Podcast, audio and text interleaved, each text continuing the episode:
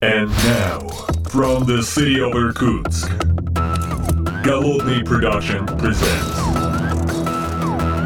the Art of Programming Podcast. Unique, one of a kind, Siberian flavor in the world of IT.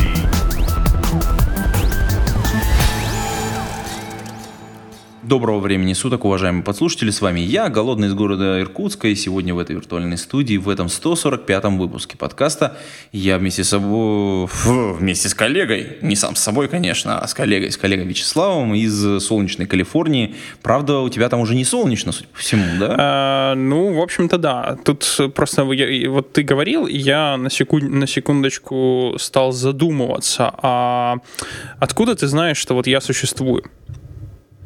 А, То есть ты сказал не сам с собой, да? Ты, ты, прямо, слушай, по пиле венчиной какой-то запахло, слушай, пиле венчиной. Это А, Не читал это? Есть интересное произведение у него, ну, по-моему, одно из самых интересных. Это э, «Чапаев и пустота». Вот я очень рекомендую, прям офигенная книжка. И вот прям вот ты сейчас говорил, и это вот, вот прям вот как, как по нему. А, Это э, один из авторов, я вот забыл, к сожалению, какой же книги, э, вот серьезно забыл. Он говорил, что проведите мысленный эксперимент. Представьте, э, ну вот сейчас молодежь, когда говорит о странных виртуальных матриц, э, виртуальных реальностях, думает о матрице. Если вот ты говоришь, представь, что ты в виртуальном мире. А автор предложил более, ну, насколько это вообще возможно, более реальный сценарий. Представь, что будущее, лет так э, пару миллионов вперед, Человечество по какой-то причине еще живо, и тут понимает, что находится на грани вымирания. Бог его знает, метеориты, еще что-то. И вот чтобы э, как-то распространить хотя бы знание себе, они берут, делают слепок, э, создают нейросети, которые могут себя вести как люди, моделируют для этих се- сетей свой мир, которым они его знали, ну, допустим, там год 2000, например, 2017, заворачивают эту виртуальную штуку, которая живет в себе, в какую-нибудь ракету и отправляет за пределы э, Солнечной системы, чтобы, если вдруг инопланетяне нашли, они бы хотя бы могли посмотреть на эту проекцию и увидеть наша культурная составляющая, посмотреть, как мы жили. И вот, э, собственно, откуда ты можешь сказать, что ты не вот эта проекция, которая летит в ракете, просто не более чем компьютерная симуляция того, каким было человечество в то время, которое отправлено за пределы галактики, чтобы инопланетянин взял эту симуляцию, раскрыл, посмотрел, увидел, восторгся или наоборот пофыркал. Вот. А, хороший вопрос, хороший реальный вопрос. Э, Ты сейчас описывал, просто эта идея не нова. Много кто ее пытался вот с такой точки зрения подать. В частности, например, в «Доктор Кто». Это замечательный сериальчик, кто не смотрит, то рекомендую. Ну, правда, сейчас в новой, потом отдельно скажем. Да, вот там с Капальди есть, по-моему, одна из последних серий, где а, есть как раз про вот эту симуляцию. Вот там только обратный процесс. Инопланетяне прилетают для того, чтобы захватить человечество, и вот прежде чем захватить, они хотят понять э, его особенности. Ну, то есть вот эм, сильные, слабые стороны, ну, как-то исследовать. И вот они делают вот точную копию того, что существует, запускают симуляцию и проигрывают ее. Ну, как-то понять, а кто, где полевые точки, а кто где как себя будет вести, а как вот э, воздействовать можно. А потом, а потом в следующей серии они порабощают человечество. Вот. Ну, такой спойлер для тех, кто не смотрел. Да, и Капальди, конечно, великолепен, а следующий доктор будет женщиной. Ну, это для тех, кто смотрел, но как по какой-то причине, так сказать, перестал временно, так сказать, следить за новостями. И это тоже отдельная, отдельная тема про diversity, которой мы не будем касаться в этом выпуске подкаста. Хотя вот я вот с точки зрения литературного произведения осуждаю вот этот, вот этот выбор. По- по- по- Погоди, погоди, погоди. Сейчас. То есть ты говоришь, что мы не касаемся темы diversity. То есть ты считаешь, что в этом подкасте все с diversity нормально, да? Все... Подожди, подожди, у тебя жена Да. есть? У меня тоже. Отлично, отлично, да, хорошо. Окей, хорошо, давай на этой ноте эту тему и похороним. Да, ну давай, кстати, я так понимаю, ты хотел задвинуть тему в области искусственного интеллекта. Да, да, да, да, да. Не то чтобы область искусственного интеллекта, я думаю, что, ну, смежная. Я думаю, что кто-то помнит, что давно-давно, ну как давно, я не знаю, 4-5 лет назад, честно говоря, даже не вспомню когда, я не знаю, NVIDIA анонсировала новую концепцию GGPU, э, GPGPU, во, это General Purpose э, Graphic Processing Unit. Э, то есть это графический ускоритель, но общего назначения. И, собственно, с тех времен, как они анонсировали, это было огромнейшее, э, прям большой big deal. Это тогда, когда у них начали расти акции, когда, собственно, э, синоним программирования под 3D-карточку стало CUDA и программирование на CUDA. Э, их, собственно, выпуск их решения для серверных центров, э, которые теперь используются как стандарт де-факто в э, клаудных провайдеров.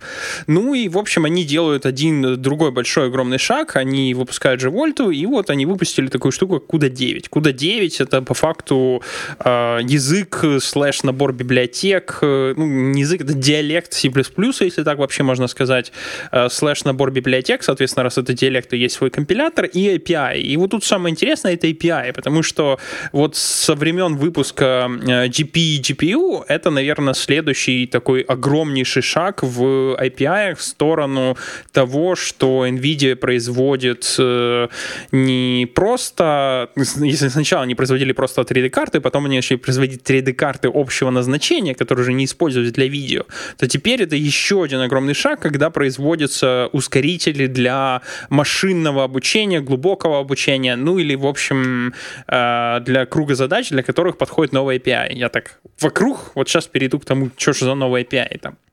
Их нас... Угу. Подожди, слушай, а для, ча- ага. для чайников, ну, э, по сути, это, это такой специализированный сопроцессор, по большому счету, ну, только в, отдельной, в отдельном боксе, условно говоря. Э, конечно, да, совершенно верно. Это специализированный сопроцессор, только у тебя там количество потоков, физических потоков могут вычи- исчисляться тысячами но они выполняют специализированную задачу.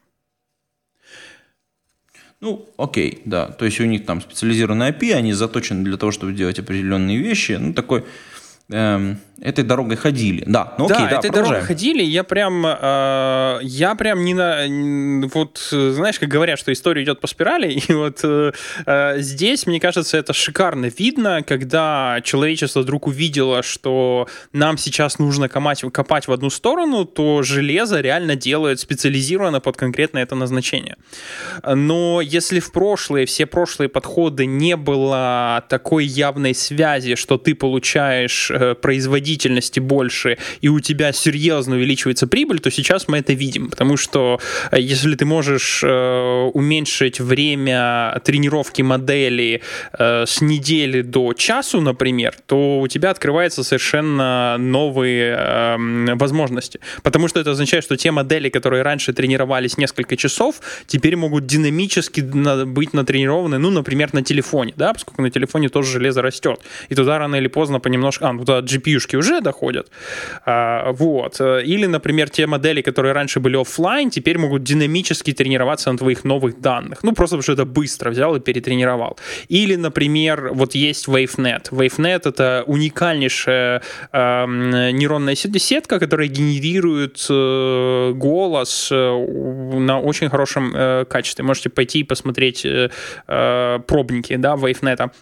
Но это настолько огромная сетка, что пока что, судя по всему, нецелесообразно ее делать в качестве API.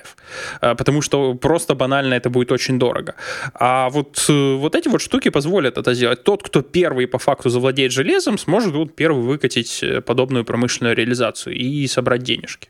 А, я согласен, что мы в этом направлении были, но вот опять, собственно, мы в это направление возвращаемся. Мне это кажется очень крутым, прям, прям, прям неимоверно. А, это означает, что наша отрасль становится становится более зрелой. Мы понимаем, какое направление более критичное, и мы научились совмещать систему общего назначения, слэш CPU, да, системами специализированного назначения, слэш вот GPU. А, вот. Ну а теперь, собственно, какие же API, что они в железе-то сделали? Там много чего интересного, я только вот самое веселое расскажу. Они ввели такое понятие, как э, Tensor Core. Э, Tensor, это, если кто не знает, это банально многомерный массив. Дело в том, что в математике есть понятие матрицы, есть понятие вектора. Вектор — это тупо одномерный массив, просто массив. Но матрица — это все, что два и больше измерений. А тензор — это просто n-мерный массив, который включает и матрицы, и вектор. Вот, ну, это если очень по-простому. Я не знаю, зачем тогда нужно было вводить вектор. Ну, наверное, просто потому, что он часто использовался. Но, тем не менее, тензор — это более общее. Так вот, а, в CUDA ввели такую штуку, как Tensor Core. Это по факту отдельная на некоторых железячках, само собой, вольта, а, пока что и наверняка все последующие. А, в железе выполнена операция, которая на вход получает три матрицы 4 на 4, назовем их А, Б и С, и выполняет вычисление линейного уравнения А умножить на Б плюс С. Вот и все на самом деле. Вот это единственное, что она может сделать. Она работает в двух э, режимах. Это в 32-битной точности, 16-битной, само собой, намного быстрее при половинной э, мощности. И на самом деле практически все сегодняшние операции по вычислению градиента, по почти что угодно, они могут быть разбиты на вот такие вот тензорные, подтензорные операции, маленькие. Ну а дальше ты, соответственно, если ты грамотно их разбиваешь, то ты можешь их намного ускорить. И действительно, да, можешь. Они приводят э, результаты того, как они запускали некоторые фреймворки с Tensor Core, без Tensor Core, и я вот сейчас пытаюсь э, быстро найти в нескольких статьях, они там говорят, что э, в некотор... от 2 до 9 раз выросла производительность, если ты переписываешь на конкретное вот это вот использование. Потому что до этого ты мог просто запускать потоки и делать некоторые математические вычисления на GPU. Теперь у тебя не просто математические вычисления, а вот операции над матрицами. А, это первое, что появилось. Э, второе, что у них появилось, это понятие э, кооперативных групп. Э, прям крутецкая штука. Это проблема, которой я, если честно, не задумывался о многопоточном программировании э, больших системах, потому что в сегодняшних CPU, которые мы программируем, нету потоков, которые бы измерялись тысячами. Ну, я имею в виду хардварных потоков, да, у тебя там их меньше. У тебя никогда их нет так много. А вот когда у тебя реально хардварных их э, тысячи, то у тебя э, в полный рост становится проблема синхронизации. Если ты скажешь, а я хочу все засинхронизировать, ну, ну, ну вот сто процентов какого-то, какой-то из потоков будет ждать. Ну, их просто банально много. А, один из примеров э, задачи, которую можно решать и которая э, серьезно вот простаивает из-за такой штуки, они пример в одной из статейки релиза приводят, когда у тебя есть, э, вот представь, как в бильярде, у тебя есть поле, на, на этом поле много-много шариков, да, и все они двигаются и сталкиваются. Mm-hmm. И тебе надо смоделировать эту ситуацию, найти момент столкновения и переориентировать вектор движения. А, ну и вот они предлагают каноническое решение на старых, более старых GPU-кудах, где под каждый шарик поднимается тупо поток, который двигает этот шарик. В какой-то момент после определенного выполнения нескольких итераций просчетов, они тупо все замирают, смотрят друг на дружку, э, столкнулись или нет, и продолжают идти дальше. Все бы было хорошо, но, понятное дело, у тебя в результате получается полный перебор. А, каждый шарик должен посмотреть, насколько он относится к другим. А, один из вариантов оптимизации — разбить все поле на квадратики и сравнивать только с шариками в этом квадратике. Тут все как бы становится проще, у тебя есть э, часть потоков, которые э, сравнивают только между собой, и тут, э, собственно, когда вот ты это реализовал, у тебя вдруг появляется понимание, что тебе не надо отныне синхронизировать все потоки. Вот хоть ты тресни, тебе не надо теперь синхронизировать все потоки. Тебе надо засинкать только те потоки, которые в одном квадратике. Вот они сдвинулись на полмиллисекунды, и эти потоки надо засинхронизировать. После того, как шарик перешел в другой квадратик, э, и указательная очередь должен пойти в тот квадратик и теперь синкаться с теми потоками. А, и для решения вот такой вот, э, вот, вот такого вот интересного ну, одного примера, само собой, может быть, другие, но для решения вот такой задачи они ввели кооперативные группы, когда ты можешь очереди объединять в логические группы. При этом ты можешь делить их сколько mm-hmm. угодно раз. У тебя есть одна группа, где все, ты можешь поделить на две, каждую из этих двух ты можешь поделить еще на сколько хочешь, и в любой логической группе ты можешь сказать, а давайте вы все сейчас засинхронизируетесь к одной точке, и в этой точке у вас будет э, полностью засинхронизированность данные кэшов. И они все раз и засинхронизировались в этой группе, не трогая очереди других логических групп. Ну и ты дальше делаешь ничего. Серьезная задачка, конечно. Э, да, прям мне понравилось. API очень-очень крутецкий, очень простой на самом деле. Мне понравилась лаконичность решения, сама идея мне понравилась. И что еще более интересное, вот честно признаюсь, я на сколько под сервер пишу, э, у меня не было задач, где я напрямую организовал потоки в группы. Само собой, я обычно использую какие-то библиотеки, которые уже тредпулы мне дают. Я туда только таски ассайню. О, тредпулы, конечно. Э, но это же дело в том, что сама идея тредпула в том, что у тебя есть ограниченное число физических тредов, ну или тредов, которые ты эффективно можешь поднять, и есть много тасок. В случае с GPU у тебя очень часто количество тасок даже меньше, чем физических, э, физических потоков. То есть поднимай всем потоки. А дальше тебе рутями надо придумать, как их между собой синкать. И вот тут начинается веселье. А, ну... Все понятно. А, да. Угу. Слушай, а вот на самом деле э, это, это сама по себе тема крутая. И сама по себе тема крутая с точки зрения параллельного программирования и прочего всего. И, и видимо, это действительно самое большое э, выкатывание фич, которое там случилось в Куре. А вот э, ты вот, под, вот ну, если так подумать, да, Nvidia очень серьезно, серьезно шагнула вообще, как бы, как компания, которая производит ну, назовем это процессорами, упрощенно, упрощенно, очень упрощенно. При этом на этом рынке есть другие игроки. Ну, то есть, в частности, Intel там есть, там есть, а, ну, господи, Radeon тот же, Э, ну Ой, да, AMD, а который, который да. AMD, да, AMD, да, да, который, да. Э, то есть, как бы, э, в принципе, вот на этом поле, если мы говорим просто про, про, про карточки, про обычные видеокарточки, которые не заточены под эти задачи, NVIDIA сама по себе смотрится хорошо. Теперь она очень сильно двинулась в сторону разработки процессоров вот таких суперспециализированных. Ну, это у них там не первое движение и не первая попытка. А вот э, есть ли какое-то интересное сравнение с аналогичными историями в других процессорных группах, условно говоря? Ну, потому что, например, если мы говорим про, про обычные видеокарты, здесь все просто. Ну, возьмем пример наших любимых MacBook'ов, которые с каждой версии, ну, что-то там придумают. Например, там встроенные карточки это uh-huh. интеловые, а вот digital карточки это, например, ну, там в предыдущих, там в 12-х это были NVIDIA, ну, здесь я имею в виду там, 12 Late, там NVIDIA карты были. А вот сейчас, которые там 15 или 16 года, вот, соответственно, MacBook'и, прошлой версии, естественно, там у них, соответственно, да. есть радионы стоят. То есть... Поубивал бы. Да. Да, чувствуется, прям чувствуется, да. Эм, Причем все хотели бы NVIDIA, конечно, чтобы там стояло. Как-то все, все лучше с NVIDIA. Вот, но в любом случае, ну, какое-то сравнение мы можем делать даже там на одной и той же технике, на одной и той же платформе, там, ну, каким-то образом сетоваться.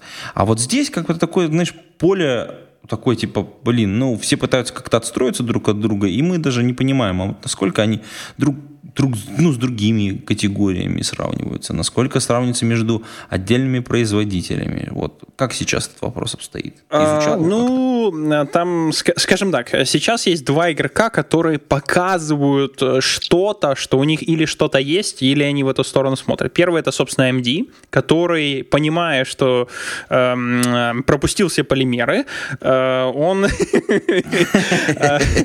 и политколлектненько коллектника, да, да, да, да, да. Они, понимая это положение, посмотрели, что все сейчас написано на Куде, и сказали интересную штуку. У них был пресс-релиз, где они выпускают, сказали, что они будут выпускать или пытаться выпускать. Может, уже и выпустили, но настолько популярно, что видишь. но, а, скорее всего, выпустят когда-то. Когда-то выпустят первое железо, которое вот как у NVIDIA будет GP-GPU, будут э, рассчитаны специально на серверы, и под которое будет будет специальный портер из куда в их собственный язык. Ну, то есть вот ваше все, что вы на куде написали, просто возьмет и заработает. Там у них будет, если я правильно понял, просто тупо транслятор, который будет идти по коду и, э, наверное, менять вызовы. Я без понятия, они как-то туманно это объяснили. Ну, насчет трансляторов, мы вообще, вот наш, техно, наш мир, он как-то проходил уже эту историю, и ничего хорошего обычно как бы с этим нет. Ну, то есть, как бы, ну, это будет работать криво, не так, э, спецификация будет переврана, сделано все будет через одно место. Ну, там уже как это основательно так полимерчики проэтованы, но и вторая а, компания... Подожди, я вот, я вот насчет твоего комментария, я прям вижу, как после того, как вот это все объяснили, знаешь, инженеры менеджменту, ответ был, наверное, следующий, поверьте, хуже не будет. Да, хуже, чем есть сейчас. Ну и все пошли копать. А, да. А, ну, а вторая компания... Ну нет, думаю, все же прекрасно понимают, что у нас вот... Вот ты какую бы ты хорошую хорошую документацию по опишке не написал, обязательно, просто 100%. Во-первых, она будет неполная. Что-то будет упущено, что-то будет сделано внутренними какими-нибудь хитрыми хаками, что-то для ускорения будет какая-нибудь впилена, я не знаю, костыль, который там будет торчать-торчать до какой-то версии, а потом исчезнет из него. Нам, ну, вот там просто вот этого будет просто вагон. Эм, ну, как бы как это, это так просто не работает. Короче. Да, да, согласен, согласен. Ну, к слову сказать, у МД есть богатая история, как взять, перепилить, сделать такое же, оно даже потом будет неплохим.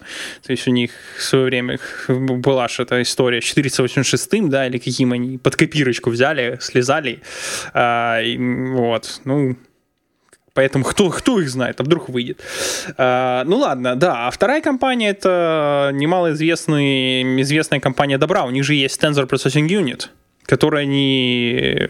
Вот, вот, я помню, что у нас был подкаст, посвященный этой теме. Они свой собственный разработали? Да, конечно, у них своя собственная разработка, которую они пока никому не дают, вернее, дают ограниченному числу э, клиентов, но только по инвайтам, и э, есть несколько сайтов, где попытались по тому, что Google рассказать, сделать предположение, как работают. У меня, собственно, поскольку я с технической стороной этой штуки не знаком, поэтому я тут даже если бы хотел, ничего не шлил бы, но я не хочу сливать, но тем не менее. А, так вот, э, по слухам, вроде бы эта штука, вот точно так же, как NVIDIA вещь, является сопроцессором. А, единственное, что она более э, низкоуровневая, нежели то, что NVIDIA, опять же, по слухам, поэтому ее немножко труднее виртуализировать, а, соответственно, шарить с клиентами. И, опять же, это все по слухам. Как оно на самом деле никто не знает. А, ну вот, собственно, все, что есть сказать, немного, потому что оно в паблике еще и недоступно. А, как-то так. Поэтому, собственно, на рынке общедоступном никого, кроме NVIDIA-то и нет. А, Apple еще грозится что-то когда-то делать, и ходят слухи, что Apple специально ставит AMD sid потому что это было бы очень логично им теперь купить железо и сказать, что вот у нас есть э, свой, свои фреймворки типа Metal, у них же там э, и фреймворк появился для Augmentum Reality, э, соответственно, им нужна интеграция с железом. Они всегда этим славились, а, соответственно, им нужны производители железа, который будет хорошо затачиваться под будущее API, чтобы они могли сказать, что вот супер быстрый API, только наш, работает только у нас. А то сейчас как-то странно получается. Они дают API, но железка это все равно общедоступная. А, ну вот, вот. Хорошая интеграция с железом это еще не все. Вот, ну, сейчас э, небольшой болью поделюсь. Я думаю, что многие из наших послушателей тоже. Вот на новых MacBook у них есть э, тач-панель, ну, тач-панель, которая вот сверху, где вместо эфочек.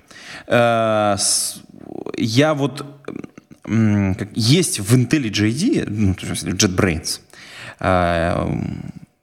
публичное, так сказать, место, где можно пойти и пожаловаться, поныть, так сказать, а, а сделайте нам вот эту фичу. Так вот, есть специальная бага, заведенная на то, что а давайте-ка вы нам запилите туда тачбар для макбуков. И вот там люди потихонечку голосуют, стабильно голосуют за, за эту фичу, чтобы в IntelliJ IDE, то есть, э, соответственно, в нашей любимой IDE э, появились, появились эфочки. Ну, эфочки не эфочки, но там по-умному надо сделать, то есть, потому что просто эфочки делать это глупо, надо делать что-то такое прям вот с точки зрения пользовательского интерфейса, чтобы это было удобно, круто и, uh-huh. и вообще супер. Вот. И э, я, кстати, наверное, думаю, в шоу надо положить, чтобы наши от слушателей пошли и проголосовали. Ну, просто все пришли, каждый по одному разу плюнул туда, в ту сторону. Так сказать, чтобы там э, двинулся процесс мертвой точки, потому что, ну, там голоса идут, баллы набираются, но пока официальной реакции как таковой, в общем-то, нету. А хотелось бы, чтобы оно в работу встало Так, подожди, и работало. подожди. IntelliJ написано на Java. Чтобы Java узнала о твоем тачбаре, ну, я имею в виду UI-то, у них же тоже на, на, на Java прекрасно написано. Слушай, ну там все, все как бы JetBrains, ну реально же там все переписано как надо. Я думаю, что э, API уже есть, по API можно работать. Ну, блин, черт возьми, я уверен, что просто как вот, блин, сколько времени-то прошло? уже полюбас есть и библиотеки, и все остальное, надо, кстати, поизучать этот вопрос, мне кажется, должно быть. А, я, я думаю, Но. у них прагматичный подход. Смотрят, сколько у них пользователей и кто эти пользователи. Ну, смотри, большая часть пользователей, которые платят наверняка Enterprise у Enterprise наверняка есть цикл обновления железа. И я уверен, что медиана, то есть вот эта большая часть всплеск инженеров, которые сейчас сидят на enterprise ноутбуках, это еще до выпуска тач-панельных ноутбуков. И я еще молчу, что... Ага, да. Слушай, тут а, и обновления-то нету. Я тебя сразу... Я понимаю, куда ты клонишь. Я просто понимаю. Вот, например, в компании, ну, угу. где я указываю консультационные услуги, чуваки сидят и, значит, и ждут, пока вот появится эта панель, потому что, как бы, а как обновлять себе ноутбук, если, как бы, там нету фичи, которая тебе нужна? Я знаю компанию, которая обновила до ноутбуков без тач-панели. Ну, как бы, а как оно? Вот это нехорошо. Ну да, кто-то там перебиндивает, кто-то еще как-то делает через меню. Там. Ну, люди же как-то, они же понимают, что вот было бы здорово. И там, нет, нет, подожду. Я вот, например, жду вот я по-честному скажу, я, я ждал выхода вот этой тач-панели, потом подумал, я следующую версию подожду, пока там все баги исправят в этой, в этой теме. А сейчас я такой думаю, так, подождите, а мне же надо вот это вот. я бы этой осенью бы купил, э, себе обновил ноутбук, но как бы, ой, пока вот это все как-то не двигается в нужную сторону, я, в общем, наверное, пойду батареечку обновлю себе. Вот, обновлю батареечку, это недорого, все готово, ноутбучик пока еще тянет более-менее, ну, я еще какое-то время на прошечке на своей поживу. Но прям уже хочется, прям я вот уже на стреме, я уже там копытом землю рву, жду следующего апдейта. Я понял, понял. Слушай, а что ты смотришь на то, что у меня есть еще одна темка рассказать? Это вот про мою зарисовку э, из шестотеки. У меня потом есть даже подвязка, как перейти к дизоновской теме. Не буду сейчас спойлить. А, а да, давай, давай, Значит, давай, жги. Потому что я считаю, что это правильная тема, они, в общем, немножко связаны. Да.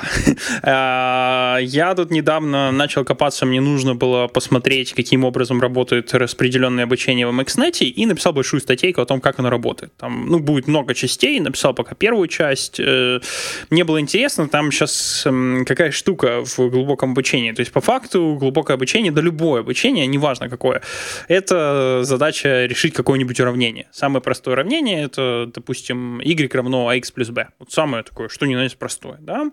И э, есть несколько э, подходов, они немножко разные, как ты можешь попытаться эту штуку учить. Один из подходов, ты, например, можешь э, э, в одном, скажем так, логическом потоке смотреть, а куда тебе надо сдвинуть а, а во втором потоке смотреть, а куда тебе надо сдвинуть b. И понемножку один поток сдвинул куда-то А, второй Б, потом они обменялись новыми значениями А, Б и дальше продолжает двигать. И понемножку таким образом он сойдется. Второй вариант, когда у тебя каждый поток обучает все параметры, и А, и Б, но они делятся между собой э, на то, э, на подвыборку данных, с которых они обучают. Ну, то есть у тебя набор из экспериментов, ты по этим экспериментам, проходя и видя входящий X, выходящий Y, должен найти А и Б. Соответственно, эту выборку пары X и Y можешь поделить между двумя потоками. Один учит одновременно A и B, но на своей выборке, второй на своей выборке. Такие обычно самые популярные варианты поделения. Логично. Логично, самая популярная такая, видимо, да. штука, да? А, но есть одна большущая проблема. А, оба этих подхода, они вот, а, зараза, требуют, чтобы у тебя вся матрица вот этих параметров А и Б, которые ты тренируешь, была в оперативной памяти что вот автоматом говорит, что даже если ты хочешь эти потоки, вот которые мы сейчас сказали, разложить на кластер, да, чтобы у тебя один сервер одну штуку учил, другую, вторую, вторую штуку учил, у тебя хоть ты треснешь, все равно вся модель должна влазить в оперативную память одной машинки. Ну, потому что им надо обучиться, обучать одновременно А и Б, или им надо вычислять эту формулу, а для вычисления тебе надо все эти параметры. Э, то есть даже если ты вычисляешь А, тебе, чтобы посчитать Y, поменяв А, нужно А умножить на X плюс Б, да, и вот потом ты получаешь новый Y. Это, конечно, печалька. Это, конечно, э, там есть разные решения, много решений, но большая часть фреймворков на сегодняшний день, больше, не все, они, к сожалению, когда говорят распределение, распределенное обучение, они подразумевают одно из этих двух, вот из этих подходов, которые я перечислил, где все равно модель будет полностью так или иначе э, на каждой из машинок. Э, ну вот, дело в том, что некоторые люди не совсем правильно понимают, что такое распределенное обучение, когда ему нужно использовать, а если даже и понимает, э, то не знает, что оно в разных э, фреймворках свое. Вот, собственно, я расписал это для MXNet, Рассказываю, как оно работает сейчас, как работать будет в будущем. Кстати, попробую с этой штукой поехать на э, конференцию в в Испанию в ноябре потолкать, там есть Big Spain, как так называется. Вот, если, если примут э, ток, рассказать, что с ним происходит. Ну вот, пойдите почитайте, может, вам будет интересно. Но помимо этого я рассказал, раскопал еще одну интересную деталь. Э, меня это заинтересовало, сейчас расскажу почему. Дело в том, что во всех э, распределенных фреймворках э, подразумевается, что их будешь использовать короткое время. Даже если ты кластер поднимаешь, он у тебя недолго будет жить. Ну, неделю ты учишь, да, но это не сервера, которые месяцами стоят или годами. А, соответственно, там вообще практически не надо думать о fault tolerance. Ну, то есть, э, не, думать надо. Красиво, красиво, да. Думать-то надо, но я видел э, кучу фреймворков, да, что там кучу, недавно еще MXNet не поддерживал вообще никакой fault tolerance, и э, только недавно появилась. Потому что, ну, в смысле, если у тебя падает воркер, ну, бог с ним, ну, перезапустишь ты кластер. То есть это э, у тебя твой кластер, который работает в твоей локальной сети, где у тебя все хорошо. С вероятность того, что у тебя реально сервер накроется, еще тогда, когда ты будешь что-то тренировать, она на самом деле достаточно мала. И перезапустить тренировку последней модели, ну окей. Ну, короче говоря, там были свои нюансы. Uh, и на самом деле перезапускать сначала не надо, но некоторые данные, да, действительно теряются. Появилось только недавно. Но в других системах, где fault tolerance намного важнее, а, разные люди решают проблему толерантности к падению по-разному. Вот у нас системка на дизоне, да? Давай, расскажи, потому что я-то... Да, да, да, да. Ну, я как не настоящий сварщик тут, э, с точки зрения вот э, твоей темы, э, наброшу, так сказать, от нашего mm-hmm. патрона. А патрона зовут Богдан Сторожук, он тут недавно написал статью на Дизон, мы ее прочитали. Вот, статья как раз про тот самый fault tolerance, а, точнее про библиотечку, которая позволяет, так сказать, вокруг этого всего танцевать. Это статейка, ссылочка в шоу-нотах, конечно. А, очень ровно написано. Важный момент, я бы отметил, что это часть статьи, ну, в смысле, часть, ну, насколько я понимаю, это первая, так сказать, из mm-hmm. нескольких, судя по всему, а, в дальнейшем. И важный момент, что, что больше всего мне нравится. Ну, сама статью давайте не будем обсуждать, мне кажется, она, то есть, как бы ее можно, так сказать, вокруг так, нее потанцевать. Важный момент. Вот я очень люблю статьи, особенно когда есть, ну, какую-то библиотеку, если рассматривать, что когда прикладывают а, свои GitHub, а, соответственно, какие-то пейджи, какие-то, значит, соответственно, юзер-гайды и демо-проекты так сказать. И все это здесь есть, и, в общем, как Богдан молодец. Э, если вы хотите, так сказать, подискутировать с ним, пойдите на Дизон, ссылочка в шоу-нотах, почитайте статью, она достаточно просто написана, простым английским языком, все понятно, вообще просто все. Ну, такая заметочка хорошая. По крайней мере, есть от чего оттолкнуться. Но вот хотелось вернуться вот э, к твоей теме. То есть, э, я так понимаю, сейчас, если мы большую какую-то модель тренируем, и не просто большую модель тренируем, а тренируем ее во времени достаточно долго – то как бы у нас фактически нет инструментов для отладки этой модели. Я правильно а, понимаю? Отладки, не, отладка это немножко другая. У нас нет инструментов, а, вернее не так. Большая часть фреймворков не ставит приоритет первой функции, они ее создают, но не первой. О чем будем делать, если у нас, например, один из тех, кто обучает серверов, упадет? Ну, ну, бог с ним. Ну, то есть ты поднимаешь кластер на двое суток, например, э, ты, причем кластер ты поднимаешь в серверах, которые расположены рядом, у тебя нет никакой географической распределенности, у тебя наоборот все вот локально. Ну, упал воркер, ну бог с ним, ну рутями поднял, ну даже если заново придется перезапустить. Это совершенно не то, что первое решается, когда ты реально пишешь систему распределенного обучения. Вот, вот прям совсем не первое. Меня это так удивило, если честно. Я когда узнал, сколько лет некоторые фреймворки жили, вообще без даже вот логического понимания того, что они могут загнуться, ну, или сеть может упасть, например, я не знаю. Не, там все, все прямо линейно, всегда все работает. Ну, потому что действительно, когда ты реально создаешь кластера, которые не должны долго работать, вот они поднялись, пожили там 2-3 дня, а иногда 2-3 часа, ну, зависит от ситуации, и умерли, и ты забыл то очень часто тебе реально дешевле даже, чем что-то париться, настраивать, просто, ну, переподнять.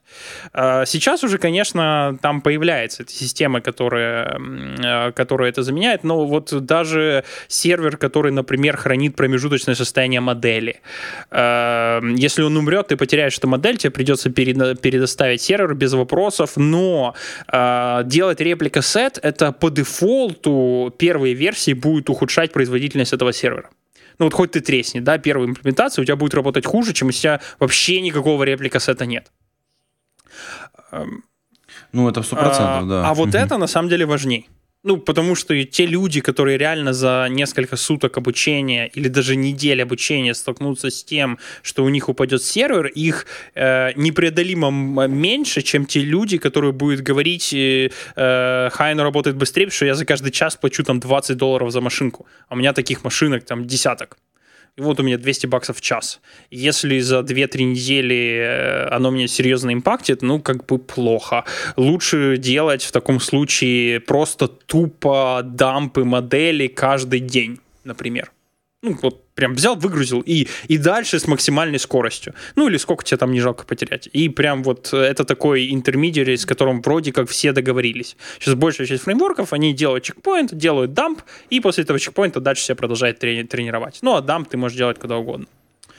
А, Молодцы, молодцы. Слушай, расскажи мне про статейку. Я на самом деле, я, ну, то есть я по диагонали это читаю, э, потому что э, э, ну, вот э, это, это я плохой на самом деле. Я изначально не прочитал. Я не могу понять, я сейчас до кода только дошел, э, в каком случае вот это надо использовать. То есть вот чтобы что? Э, вот... Красавец, красавец, ну, слушай. Типа я домашку не сделал, поэтому, поэтому расскажи мне. Эм, я тоже, тоже не читал, да? Окей. Не, подожди. Ну, во-первых... Я пока быстро читаю, ты давай смесю, смесю. Ладно, окей, окей. Давай окей, вернемся да. к этой теме все-таки. Я, я думал, мы сейчас ее пропустим как бы аккуратненько и двинемся дальше. Ну, давай, для чего? Для чего, почему? Ну, давай сначала немножечко про mm-hmm. саму библиотечку. Uh, Resilience 4G или как это правильно по, по, на русский-то как-то произнести-то, библиотечка для организации откуда-устойчивости, на, для, она написана для Java 8 в некотором таком функциональном стиле, угу. ну, такой типа... А, а, я, э, я, я, я, кажется, понял, я частично уже э, понял, э, ну, именно частично, часть функциональности очень созвучная с тем, что я когда-то использовал в питоне, и действительно в Java это жутко не хватало. Э, я сейчас попытаюсь так кратко рассказать. В питоне есть такая либо, ну, ты же знаешь, в, питоне есть интересные штуки, когда ты к методу можешь при, при, присобачивать разные метаинформацию, ну, наверное, не называется аннотациями, может, называется аннотациями. Ну, я, да, но ты можешь понял, этот да, аннотации да. использовать как прокси. То есть если будет метод вызван, будет вызван какой-то твой прокси, который что-то сделает с вызовом, и потом присобачить это к твоему... Ну, а потом вызовет твой метод. И, само собой, в Java тоже такое есть, но в Java для этого нужно магию использовать. То есть нужно реально, вот если ты просто аннотацию сделал, ты это ну, никак не сделаешь. Тебе надо писать специальную штуку, которая в момент компиляции, например, будет генерировать байт-код, который будет что-то делать. А в питоне, ну, как да, бы, да. ну, вот в языке там что-то такое есть. Я сам, строго говоря, не питонист, поэтому я, возможно, неправильно объясняю технологию. Но есть. Я там это не раз использовал. Есть либа, которая позволяет сказать, а давай-ка ты вот этот метод вызовешь, э, будешь повторять вызов, если будет бросаться исключение, например, network, network error или еще что-нибудь, если это исключение выбросится, вызови этот метод еще три раза с теми же аргументами, и если с третьего раза он не вызовется, пожалуйста, пойди и сделай вот это. Ну, по сути дела, ты сейчас описал то, то, то, что Богдана, в общем, собственно говоря, в своей статье и продемонстрировал, потому что в конце у него есть а, очень маленький, очень понятный пример, а, как сделать ретрай над некоторой функцией. Ну, в частности, он там а, дает предложение, как вызвать а, загрузку, ну, там, изображение, по-моему, я вот сейчас сходу не помню, да, по-моему, изображение, картинки какой-то, и сделать как раз те самые три раза с паузой в 500 миллисекунд. То есть попробовать, если не получилось, попробовать попробовать еще раз через 500 миллисекунд, и там, если не получилось, еще раз попробовать. И вот эту вот штучечку, вот этот вот повтор, а, как раз ее реализация вот через вот эту библиотечку. А, на мой взгляд, достаточно прикольно, очень просто ее использовать, судя по всему, ну, по крайней мере, вот исходя из того, что написано, потому что понятно, что нужно ручками это попробовать, и прежде чем сказать «да-да-да, это очень круто» или «нет-нет-нет, мы это делать не будем». А, собственно говоря, да. Это прям очень круто. Ага. Про это, собственно говоря, и статья. Э, это прям очень круто. Мне в свое время это очень не хватало. То есть прям очень не хватало. И я даже дико признаюсь, когда вот еще была, наверное, Java 5 или 6, э, наверное, 5, и только, только выходила шестая, я совсем зеленый еще был, и мне не хватало вот жутко такой вещи. Если бы такая либо была, я бы ну, прям убить был готов тогда. Ну, тогда еще и функциональщины в Java не было, это понятное дело. Но, тем не менее, хотел что-то подобное. Я помню, написал костыль, который намного хуже вот этой реализации. Э, но ты сейчас, конечно, посмеешься этого костыля. Смотри, значит, как он работал. Значит, ты должен был написать рекурсивный метод, вот это то, что от тебя требовалось, который э, в случае, если кидается exception, он тупо себя вызывает. А моя либа по факту э, состояла из одного статического метода, метода который ты вызывал, и этот статик метод угу. отматывал стек, смотрел, сколько раз ты рекурсивно вызвал этот метод, в котором он сейчас находится. И О, если Господи. это, допустим, больше трех, прерывал Окей. выполнение. То есть, ну, ты тупо рекурсивно сам себя вызывал, если у тебя происходит network exception, бог с ним рекурсивно вызывай свой метод еще раз попробовать. А моя либо вот по, пройдет по всему стеку, увидит, что это рекурсия, увидит, сколько раз ты запрос в сеть отправлял, и если там больше трех, она кильнет эксепшеном все выполнение и скажет, все, не шмогла. Вот. Ну, как-то так. Да, слушай, ну, это немножечко ну, жестковато. Ну, ну, как мог тогда? Ну, слушай, я вот как раз с плюсов только пришел Java начал а почему ты использовал классический а какой-нибудь классический паттерн, ну там, то есть как, как визитор какой-нибудь, ну не визитор, там что-нибудь вокруг, вокруг фасадика. Сверху раз, чик, прокси метод такой, который сверху в виде нашлепочки. Ну, то есть мы берем метод, регистрируем в нем, и, а, в, а в качестве параметра мы дополнительно передаем количество повторов и количество времени. И ну, внутри все происходит, вот этот перевызов. А... Почему не так Смотри, было бы у лямбд есть захват внешних переменных. Если ты отменишь лямбды, ну вот скажешь, что у тебя нет лямбд, то тебе, да даже и на самом деле э, с лямбдами тоже это не всегда очевидная вещь, чтобы тебе использовать любой паттерн проектирования, тебе туда придется передавать какой-нибудь, э, какой-нибудь, ну, например, runnable. Объект колобу. Да-да-да, рано было, да. А, соответственно, Конечно. тебе огромную кучу логики, а я ж вот брался за чужой проект, а, надо будет пересобачить, завертываю. А, а так ты вот добавил понял. одну строчку и сделал рекурсивный вызов. А, и, и как бы и все. все я тебя понял, я тебя понял. В идеале я мечтал об аннотации. Я понял. Да. Угу. Ну, аннотация. А почему было бы действительно ее не написать? Написал бы аннотацию, она бы сверху у тебя через dependency injection подключалась и вперед. Э, я тогда, я, я только пришел на Java, я еще много чего не знал. То есть для меня, я знал, что такое аннотация есть, что это все хорошо, а вот делать какую-то с ней магию, типа, например, написать свой обработчик, который бы делал какой-то препроцессинг, э, ну, это для меня было тогда довольно-таки сложно, а когда ты зеленый, и у тебя есть эм, э, сроки, тебе трудно объяснить начальнику, а можно я еще недельку здесь подумаю?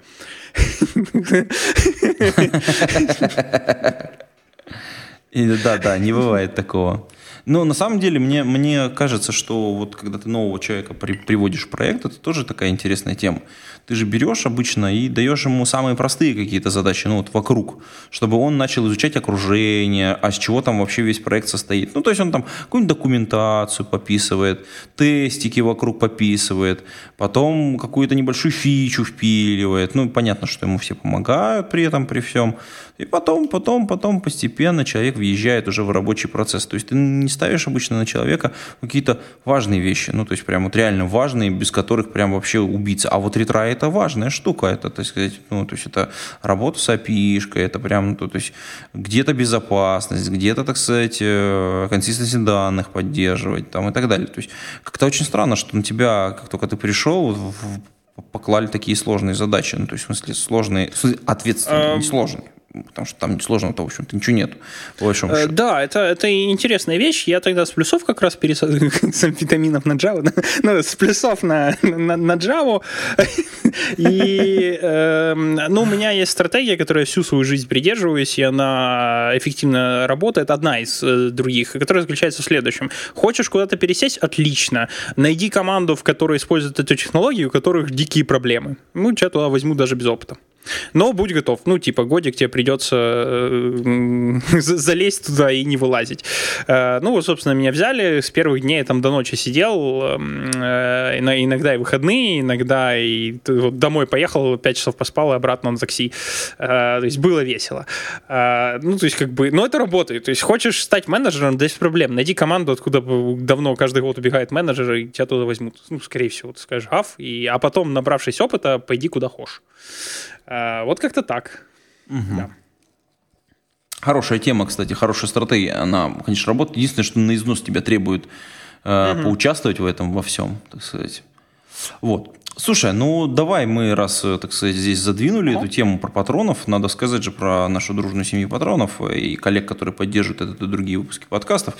А с нами их вот эти выпуски поддерживает Федор Русак, Богдан Сторожук, э, Сергей Петров, Сергей Киселев, Сергей Винярский, Яков, а, Павел Ситников, Никабуру, а, Дмитрий Долженко, Павел Рабушевич, Григорий Пивовар, Василий Галкин, а, Евгений Власов, Константин Коврижных, Лагуновский Иван, э, кстати, да, э, Сергей Жук, Александр Кирюшин, Николай Ушмодин, B7W, Лео Капанин и Алексей Нестеренко. Спасибо вам, ребят, большое за поддержку.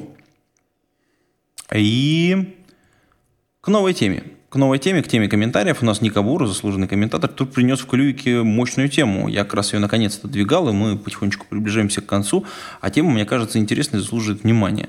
Мы вот сейчас вот разговаривали с тобой про новых сотрудников, и про фичи, и про как переходить из одной в другую команду. А вот э, ей, у него есть такой вот вопрос. Вот он... Эм, видимо, столкнулся в своей команде с... Э, он столкнулся, значит, в своей команде с такой э, интересной задачей, э, видимо, она уже стала подгорать, а как определить, что какая-то из тасок или какой-то объем тасок, или какой-то объем, ну, назовем это историями, будет сделан к какому-то времени, то есть какой-то некотором смысле предсказание.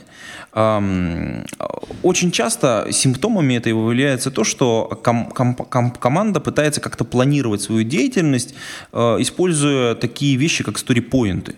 То есть э, пытаться оценить объем э, задач или объем тасок в некоторых попугаях, ну там абстрактных еще пока, и прикидывать, что вот наша velocity, вот она за две недели столько-то попугаев, а вот у нас осталось до этой, до этой фичи вот столько-то старипоинтов, и вот, наверное, это будет столько-то недель. И, собственно говоря, вот возник вопрос. А в командах, в которых ты работаешь, вот есть что-то подобное, и как это работает у вас? Если я правильно тебя понял, как понять, что ты корректно оценил срок? Или как ты оцениваешь? Да, даже не, не скорее не срок, а предсказать, вот задача mm-hmm. не оценить, а предсказать, а, когда конкретная фича будет сделана. А, я, значит, смотри, я сейчас расскажу об одном подходе, который приблизительно вот, вот этим и занимался, который я внедрял в некоторых своих командах. Я сейчас официально хочу принести извинения за тех, кто работал со мной и с кем я внедрил этот подход. А, но, тем не менее, внедрен он был, прошу прощения. А, сейчас я никогда бы уже это не сделал, и за маузером рука тянется, когда кто-то мне... Эм, я, кстати, в этом подкасте уже рассказывал. Значит, Э, у Intel есть такая штука, как тик-так производства. Они в одном цикле у процессоров уменьшают размер нанометров, в другом цикле э, размер, нанометр, размер производства, э, а в другом цикле делают технологически новое ядро, ну и так далее. Э, я помню, я даже возмущался по этому поводу. И в некоторых командах, э, значит, мы внедрили подход, когда если не знаешь, что делать, окей, давай мы выделим неделю, где, например, вы будете делать прототип и его документировать. А потом мы соберемся и про estimate им. Строго говоря, estimate ы стали лучше. Вот тут прям, прям вот да, стало лучше, да, с estimate ами прям прекрасно. Но productivity упала прям, прям... То есть, да, мы можем пилить это не 4 дня, а 4 недели, но уверены 100% через 4 недели будет. Ну, потому что, конечно, у тебя там два прототипа, наверное, будет написано за эти 4 недели. И да, на... Ты уже точно про всю задачу знаешь вдоль и поперек. Уже готов статью написать на конференции. И, конечно, estimate сойдется. Ё-моё, ну что тут, что тут вообще, блин, просто... Сказал две недели, две недели получилось. Молодец. Э, в результате мы как-то начали получать таски, которые очень важны, но э, без непланируемых, э, без незапланированных поворотов. Ну, то есть есть важный клиент, где вроде бы понятно, что для него нужно делать, очень важно это сделать вовремя. И вот прям, да, мы без проблем, ну, без проблем выполняли эту задачу, клиент был доволен документацией, но вот если что-то, где что-то пойти может не так, или есть большая часть неуверенности, не. потому что как бы ну мы только могли сказать, что через месяц мы можем какие-то estimate ы, может и дадим, а вот этот месяц мы нам надо про investigate ить. А, но ты знаешь, я думаю, что на самом я до сих пор уверен, что это единственный способ, если ты ориентируешься на estimate ы. Я свою работу уже несколько лет строю по принципу «не трогайте меня». Как только я смогу сказать приблизительный estimate, а это может случиться, что я вам напишу, позвоню или постучусь за три часа до окончания выполнения работы, что тоже возможно. Но это только тогда, когда я буду гарантированно знать, что вот сейчас моя команда реально может ее закончить в том состоянии, в котором желаемое. Потому что иногда бывает, что ты не уверен, что ты все э, просчитал, до момента полного тестирования, прогонки функциональных тестов. И только после этого, да, ты можешь сказать, что у нас осталось э, покрыть это все лаком. А до этого как бы сейчас что-то вылезет, и это что-то займет еще неделю потому что мы это, мы это важное забыли. Ну, как-то так. То есть я перестал верить вообще в возможность estimation очень-очень абстрактный. Ну, типа, вот это можно сделать э, за э, дни, а вот это за месяцы. Ну, как-то так. Ну, как бы и все. Придите попозже. Ну, то есть, э, придите попозже, да. Нет, на самом деле у меня есть, э, у меня есть две истории. Одна история, которую я пережил несколько раз, и она достаточно успешная, а вторая, а, которой, которую я переживаю ну, практически вот там в ближайшее время, скажем так. Ну, будем говорить, что переживаю сейчас, хотя не совсем так. Первые истории, они на проектах, скажем так, попроще. Вот прям реально попроще. Там работает история, которую я несколько раз описывал уже, про то, что нужно тупо мерить в часах. Вот прям нужно научить людей иметь э, в часах как бы задачи, э, плани... уделять достаточно много времени планированию, много в смысле именно там, не знаю, там на три недели у тебя там на планирование будет там вся команда там на три часа соберется, условно говоря. А до этого ты отдельно поработаешь там пару часов над бэклогом и еще пару часов до этого над грумингом. Вот. А, но дело не в этом. Дело в том, что э, важной особенностью вот, этого, вот этой истории заключается в том, что нужно много и часто мерить. И когда, то есть каждый член команды, которая не меняется, вот, не растет, а вот именно в таком, в таком стабильном состоянии находится, оценил э, каждую задачу, каждую задачу несколько раз, а несколько раз это значит, что он, он например, увидел ее первый раз, например, на груминге, ну там, типа, увидел ее, посмотрел на нее, он сказал, ну, типа, наверное, типа там, два угу. часа, наверное, да. Он приблизительно смотрит. Потом он увидел ее на планировании, он такой сказал, м-м, так, ну сейчас уже серьезнее подумал, такой говорит, ну, наверное, там два с половиной, давайте поставим три часа. Потом он увидел эту задачу, когда она уже на доске к нему пришла и сказал, так, ну я уже здесь разобрался вокруг, все разгреб, короче, сделаю все-таки за два.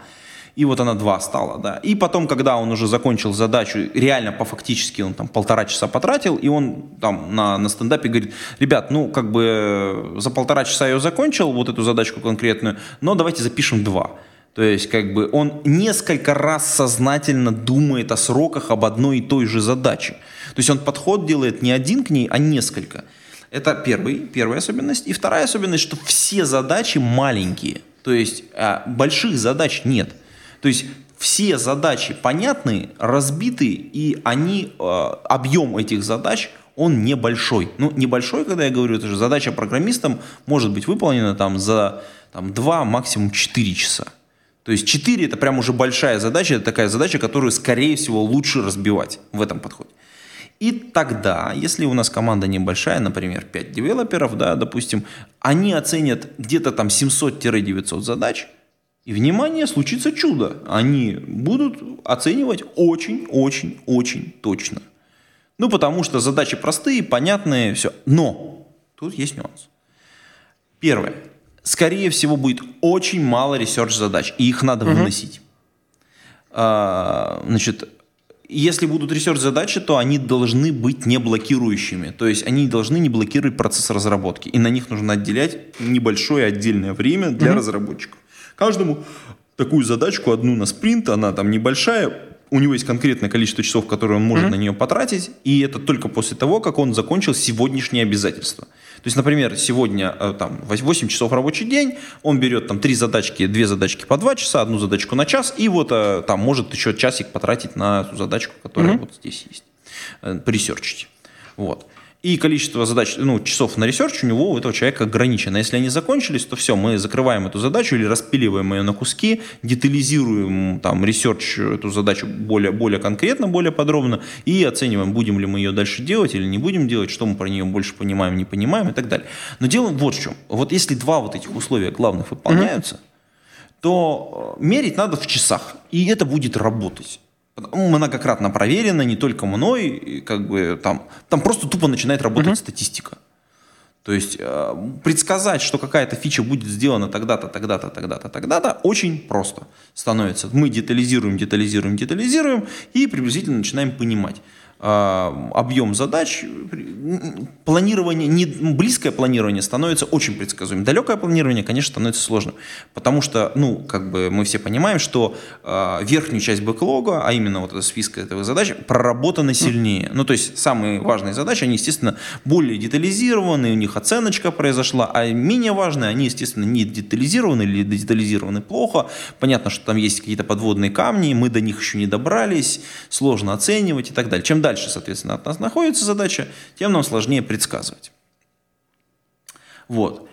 Э, есть вторая история, где вот этот подход, наверное, не очень хорошо работает. Там, где продукт угу. А сложный, Б очень много э, research задач.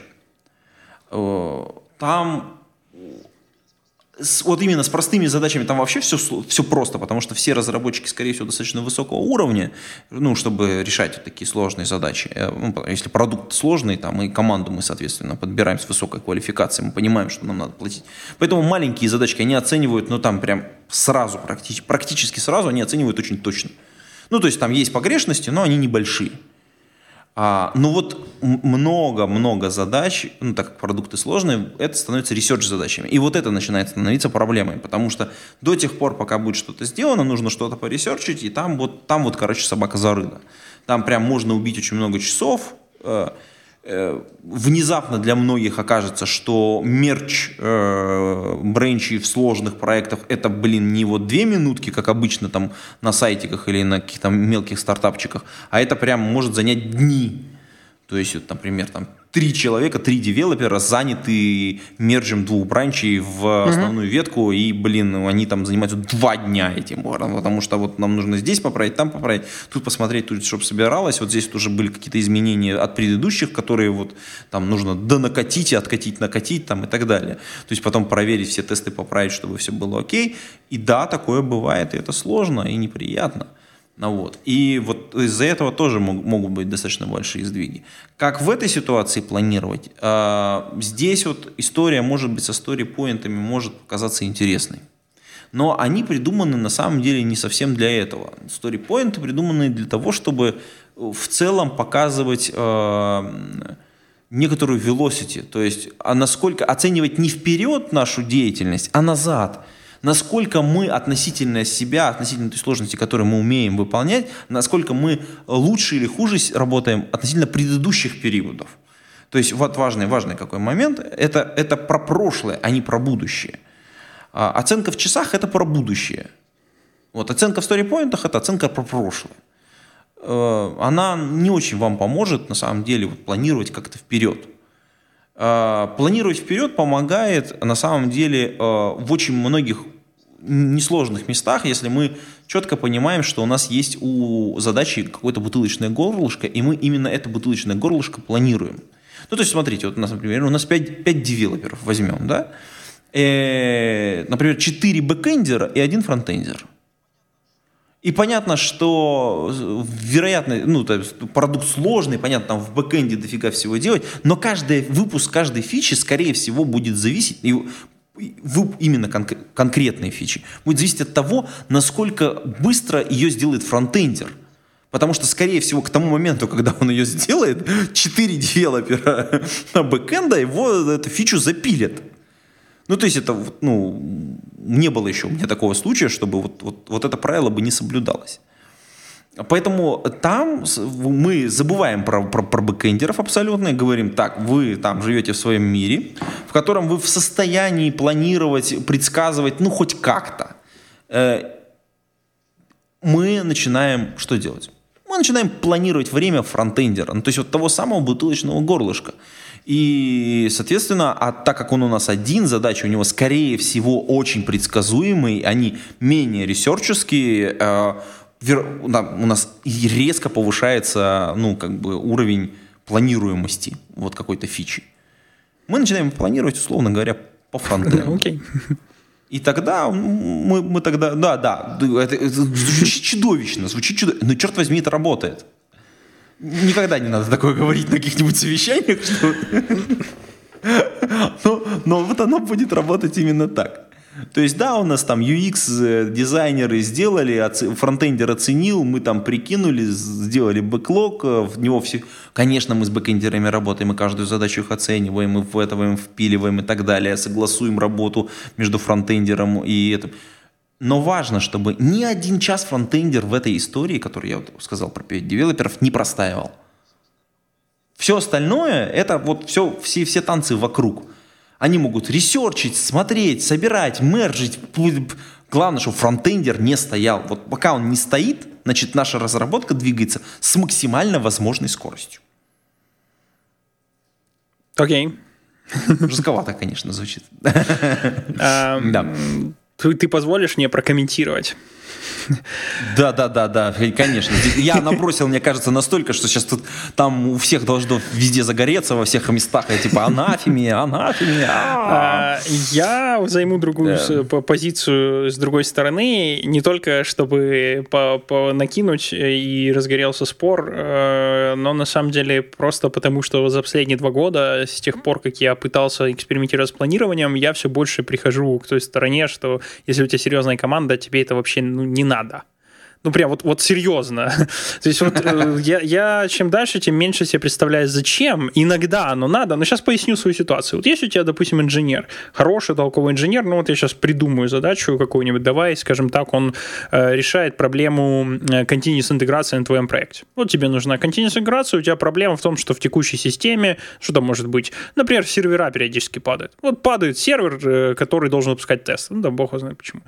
Ты нанял инженера, который будет заниматься вот этой вещью, у тебя есть хороший инженер э, с толковым опытом, ты ему говоришь, вот у меня проблема, что падают сервера, но в принципе вот это твоя вотчина пойди разберись с проектом, который мы деплоим, пойди разберись с CI, пойди нам сделай доку. И в принципе, ну да, неплохо бы было, что то, что ты сделаешь с этим CI, а ты должен сделать наилучшую, ну, близкую к оптимуму конфигурацию CI для нашего проекта.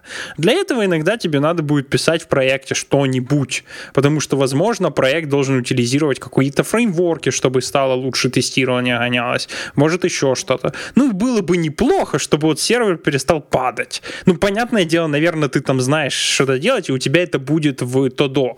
Но, возможно, это совсем даже не первое, к чему ты придешь, анализируя эту таску. Ну, окей. И дальше я своих бойцов только прошу одну вещь. В начале каждой недели скажите мне, что вы заделиверите за эту неделю и как это вписывается в долгосрочный план. Если ты сказал там э, э, Петечкину CI делать, да, заниматься CI э, как минимум пару месяцев, то вот есть план, который он же мне принес, сказал, я хочу сделать вот то, то, то, у меня, мне кажется, я это смогу. И вот он говорит, за эту неделю я заделиверю вот это я точно знаю. Или я через неделю расскажу, как я это заделиверю. Ну, или еще что-нибудь тоже касается его. И вот, собственно, все они как-то так. Ну, то есть есть сфера, есть ниша. Если вот случай с твоим примером бэкэндеров и фронтендеров, ну, как бы один из бэкэндеров э, сядет, выучит э, frontend в той части благодаря фронтендеру, который надо, и сюрприз-сюрприз, он еще потом, скорее всего, повышение получит быстрее, чем остальные три, которые будет пилить ровно то, что им надо как бы есть бизнес-задача, кто эффективнее доставляет, тот больше получает. И как, как бы все. А, тех, кто не хотят думать от задачи, а тех, кого нужно менеджить, но они сами как-то отваливаются со временем или начинают рассказывать, что им э, команда не подошла или еще что-нибудь, я не знаю. Я, кстати, таких не знаю. Вот прям людей, с которыми я работал, которые бы не пришли. Но это вот последние два года. Я не знаю, может, у меня опять появля... поменяется мнение, когда я, например, как э, когда-то я работал в аутсорсовой компании, где были люди, которые весьма странно себя позиционируют. Вот это моя вотчина, вот от и до. И как бы ничего не хочу за пределами видеть. А у тебя еще там с кадрами, например, проблемы, и тебе приходится с ними работать работать, и да, тогда ты начинаешь странные вещи делать. А, или, например, если ты не имеешь продукт, то есть ты деливируешь продукт для другого клиента, и этот клиент тебе заказал фичу и хочет узнать, как фи эту фичу, которую пилить полгода, с точностью до часа, когда вы мне ее доставите. Ну, тогда тоже надо будет что-то выдумывать, но это, мне кажется, больше из разряда убедить клиента, что ты в это время сможешь доставить, чем действительно иметь возможность ее доставить в это время. Как бы разные вещи. Ну вот, собственно, у меня все. Вот я тебе сейчас хочешь при, при, давай, давай. пример приведу. Ты хороший пример привел, да? Такой, ты, знаешь, сидит расслабленная команда, э, что-то там попиливает. Э, ну, когда сделаем, тогда сделаем. Это все прекрасно. А вот э, когда приходит бизнес, такой говорит, вы знаете, в Новый год будет распродажа. Она начнется 25 декабря. А, ой, ну там, или там, когда там начинаются новогодние распродажи. А, поэтому мы такого-то числа должны там выкатиться вот с такими-то фичами. И скажите нам, успеете вы или не успеете. И вот, значит, такой продукт такой, окей, так, вот у меня есть набор фич, у меня есть четкий дедлайн – когда я должен сделать, я должен отодвинуть этот дедлайн вглубь немножечко, внутрь себя, потому что там все равно какие-то баги поправить надо будет, и это вот это настоящий дедлайн. Окей. Значит, он такой приходит, типа там, ребята, а можем ли мы вот эти истории, которые он уже детализировал немножечко, сделать типа вот к, там, не знаю, к октябрю, да? И вот, значит, вот эти вот истории при, при, прилетают в кого? Правильно, в девелоперов. И, внимание, вопрос – они не могут просто так уже сказать, если, они, если им объяснили, что на самом деле вот распродажи там, вот здесь обычно нам нужно столько времени для того, чтобы с багами разобраться, и реально выкатиться надо вот здесь. Внимание, вопрос. Если они не будут оценивать свою работу, если они будут ее планировать, если они не будут, ну, как бы вообще каким-то образом взаимодействовать со временем, то как бы все там планирование, бюджет и все остальное может пойти по одному э, месту. Подожди, у тебя в этом примере отвязана одна простая вещь, что у тебя с одной стороны бизнес, с другой стороны девелопер.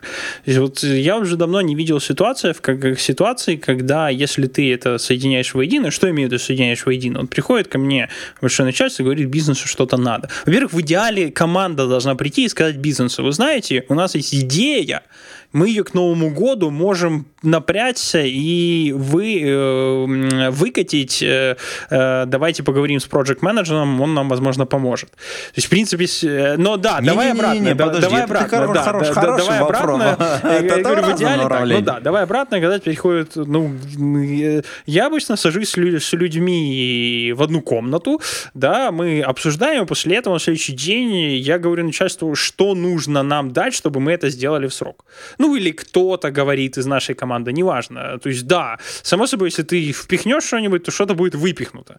Это прям сто процентов. То есть ты...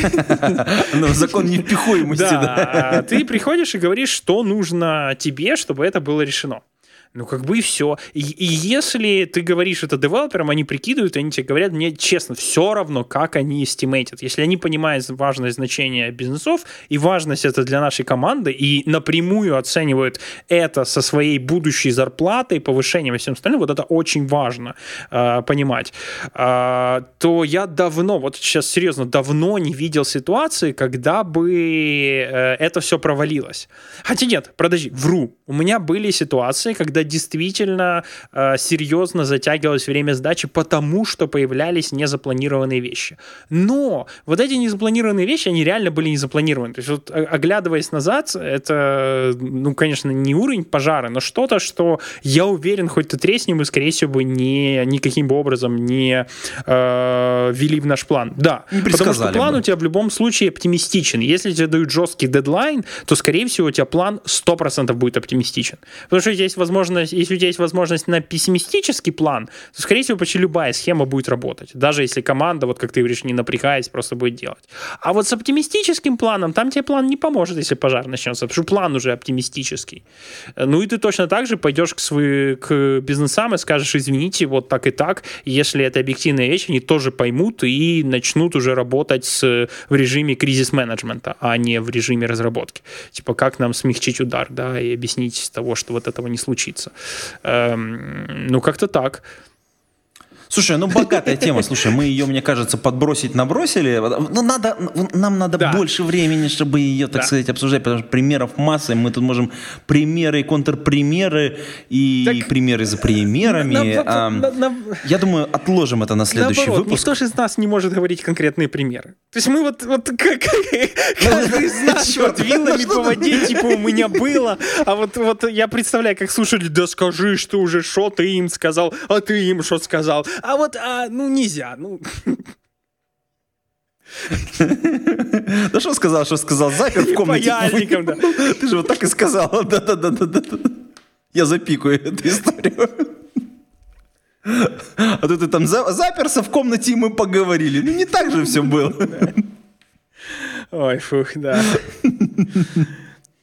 Да, ну, уважаемые подслушатели, мы оставим эту горячую тему, мы обязательно к ней вернемся, потому что есть что сказать, конечно, что накинуть. Да, но на этом будем заканчивать этот выпуск, по-моему, 145-й этого веселого, веселого подкаста. И будем прощаться с вами. Пишите свои комментарии. Вот как-то удачно они на Патреоне зашли. И, в общем, да, кстати, можете стать нашими патронами. Пойдите на patreon.com слэш голодный, задонайте немножечко денег, поддержите этот подкаст.